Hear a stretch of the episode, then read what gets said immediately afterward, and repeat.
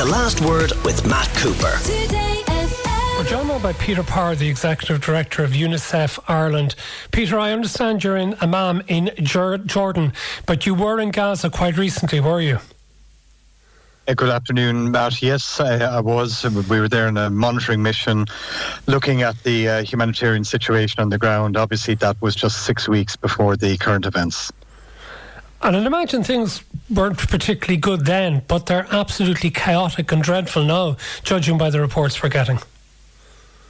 Well, I, have been to Gaza on a number of occasions over the years, and I definitely found even a few weeks ago the situation had in fact deteriorated from when I was there previously, especially in relation to uh, the healthcare system, medical supplies, uh, lack of education for for children. But what concerned me most, I think, was the the poor uh, access to water right throughout uh, Gaza, and obviously with the events in the last uh, few days, uh, the fact that uh, water is now in short supply, as well as everything else, all of the other humanitarian requirements, but particularly water is is of great concern to me now, and I do fear about what is about to unfold in Gaza in the coming days.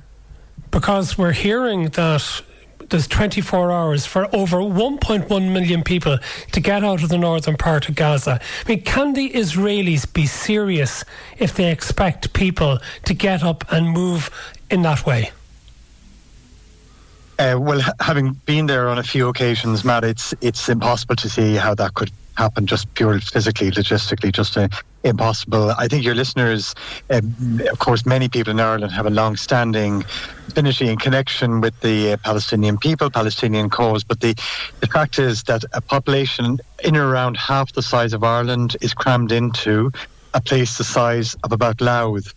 Uh, so moving people in an already incredibly densely populated situation is uh, almost illogical uh, hard to see. You know, if, if you've been there on the ground, it's just impossible to see how that would happen.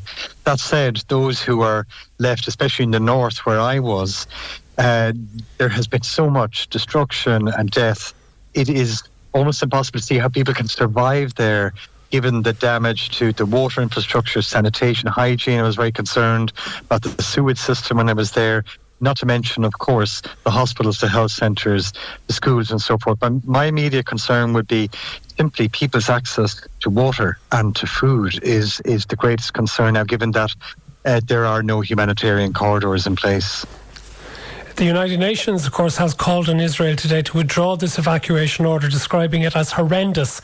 The UN said the order was impossible and would spark a bone chilling humanitarian crisis. Uh, the statement read this will only lead to unprecedented levels of misery and further push people in Gaza into the abyss. Hamas is telling people not to move. They're saying this is fake propaganda. In your times going into Gaza, how much popular support do you believe Hamas has in the region?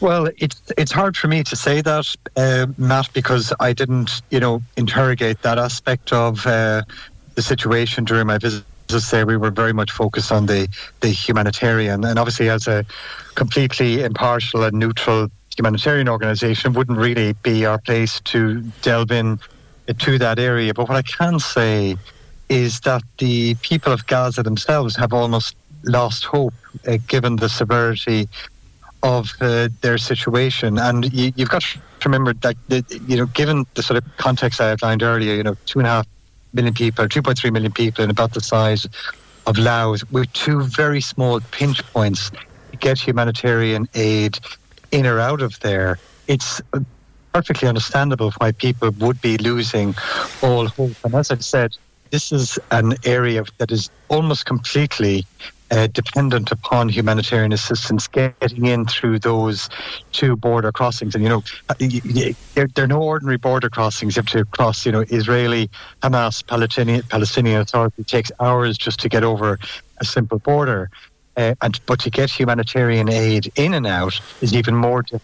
That's why we at the wider United Nations system who made that call earlier on today are calling for absolutely urgent. Unfortunately, we seem to be losing Peter, who is uh, joining us, of course, from Jordan. Uh, just while we try and get the line re-established better, just some of the other figures that are coming out.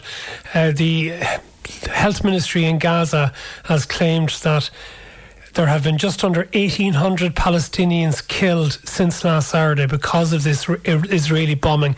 That's before we get to the ground offensive which has been threatened by Israel. And as you would have heard Bel Trew tell us yesterday from the London Independent, from her own experience of being in Gaza previously when there have been Israeli ground offensives, they tend to tell or kill multiples of those who get killed in bombing missions. And UNICEF has calculated that at least 447 children have died so far, despite the claims of the Israelis that they're trying to do everything to minimise civilian casualties. Just Peter, are you there again? No, we seem to have lost Peter. UNICEF today launched a global emergency appeal for children in Gaza because it estimates that about $300 million will be required to address the impact of the Gaza crisis on children. Where those children are going to go to try and escape the depredations of what's going to happen, we don't know. Anyway, we'll be back to discuss the increase in the age limit for joining on Garda Síochána after the traffic with Mark Hogan. Today FM's travel update with itsforwomen.ie. Sort your car insurance anytime. Online with It's for Women. Oh. The last word with Matt Cooper. Today FM. It all happens here. Oh, I believe the traffic is not available, so let's go straight to that issue of the increased retirement age for the Gardaí. In future, it won't be a limit of 35, it's going to be 50. So, Brendan O'Connor, as president of the Garda Representative Association, do you expect to be overwhelmed with new applications of 35 to 50 year olds? No, certainly not, Matt. Um, I don't think that's going to be the case. Maybe I'm wrong, but certainly, um, look, it's okay. We welcome the fact that we're broadening the, the net and that there is people out there perhaps with the skills and the ability to take up the role at that age. But we would believe for, for lifestyle and, and demographics and different financial reasons that we wouldn't imagine would be a big take up on this.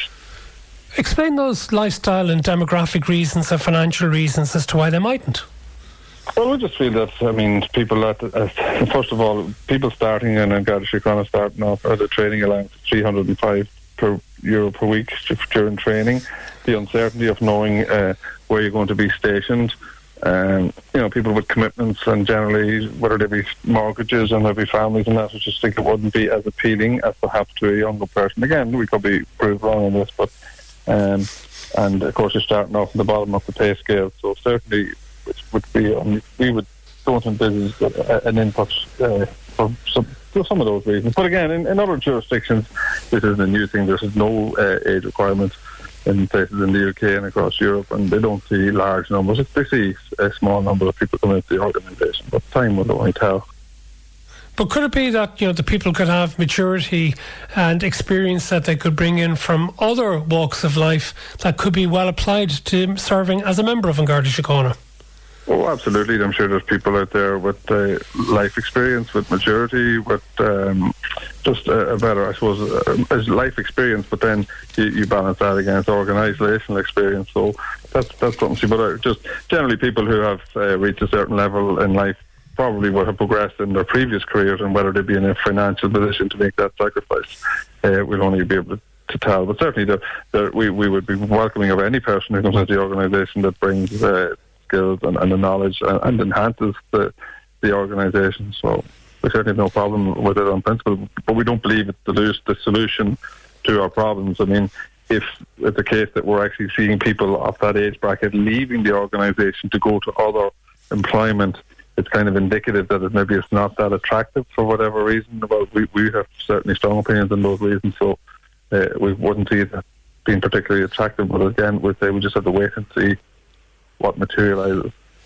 Yeah, the Minister for Justice Hannah McEntee said this morning that older recruits will start at the same level as anyone else joining the Gardaí. Could that be a bit of a missed opportunity, though, and that there might be specialist skills that, say, maybe people with an accounting background could bring into the fraud squad uh, and go straight into specialist areas of the Gardaí, and that those opportunities would be missed? Well, there, there is a facility for uh, people to come in with skills to the organisation that don't actually require the ex- exercising powers as a sworn member of Garda Síochána. So there is financial officers and accountants, uh, for example, in CAB. They're not technically in Garda Síochána, but they're members of CAB. But certainly, I suppose, where that would lead maybe to conflicts for the likes of ourselves who represent guards is we have the concept called seniority in the guards. So you start and you work your way up in relation to your service. And uh, we have, let's say, at the moment there, we're talking about the recruitment and retention crisis. One of the reasons why we would see a lot of uh, younger, sorry, people with a good few years service are saying that they can't maybe secure a transfer back to a location where they want to have have a life. And you know, someone coming in at an older age might be trying to uh, would would have maybe a reasonable expectation to be facilitated. So you'd have a situation where the people say, "Well, hold on, I've I've done my I've done the heavy lifting. I've given my commitment to the organisation." So you have issues like that that will arise and again, in relation to these people who, if they came in um, some competitions for specialisation within the job, you might see that you have to have three years completed outside your probation. So, I mean, if you're joining in your late 40s uh, and you want to be uh, moved laterally within the organisation and you have to finish your training, see out your probation, and maybe do three year service, this will be little or less opportunity for them people. So, whether that's fair or not, these are all issues that will have to be teased out, um, I suppose, as we move into this new space. Well, might it be better if the government was to increase the retirement age from 60 to higher? Well, certainly that is the GRA policy. It's something that we have looked for. It's something that our other organ- other associations that represent different ranks in the organisation have have looked for too. And if that had been in place, we probably would have lost less people to retirement in recent years. So certainly we believe that's a quicker fix and probably more effective and will keep people with the skill base and the organisational knowledge and experience in, in the job. So, sorry, just, just explain to me, sorry, Brendan, how a later retirement age would persuade people now in their fifties to stay on a Garda Síochána. Does that imply that they're leaving now, knowing that they will get a certain Garda pension, but that they want to work elsewhere to perhaps build up further reserves in doing something else? Uh, no, I don't think so. Um, in fact, what's happening, most of the guards who will be retiring from next year on will be Class B uh, pensions, so they actually won't be able to work without foregoing a large chunk of the pension. So that's certainly not a factor. But if people are joining later, the later they can retire, um, means that they have more chance of building up. But I'm talking about existing members who, because if we have a mandatory age requirement of 60, uh, a lot of people are leaving way, way earlier than that. But some people have expressed their, their, their, intention to stay on. And what we have, while there is a, an application can be made on a case by case basis, it's at the discretion of the Garda Commissioner. So at the moment, some people might get it, some people might be unsuccessful. So what we're seeing is people who actually don't wish to apply for it because they, they're afraid of the rejection or, or, or maybe being told no, and we're not really have clear criteria for it. Okay. Um, and a final one. You mentioned the Garda Commissioner there. You've come to an accommodation in relation to putting together a new roster. Does that mean that you now have restored confidence in the Garda Commissioner? Well, the vote of our members uh, still stands, and it was, it was um, a lot of the disquiet and dissatisfaction was expressed in relation to other issues within the organisation that certainly need a lot of attention. And the recruitment and retention crisis that we're talking about is one of the biggest problems. So um, we, we have made some progress on rosters. I wouldn't say we're far from having dealt with the, with the other underlying serious issues. So time will tell um, how relationships, how relations will, will evolve and whether they'll change. Thank you very much for that, Brendan O'Connor of the Garda Representative Association. The last word with Matt Cooper. Weekdays from 4.30. Today FM.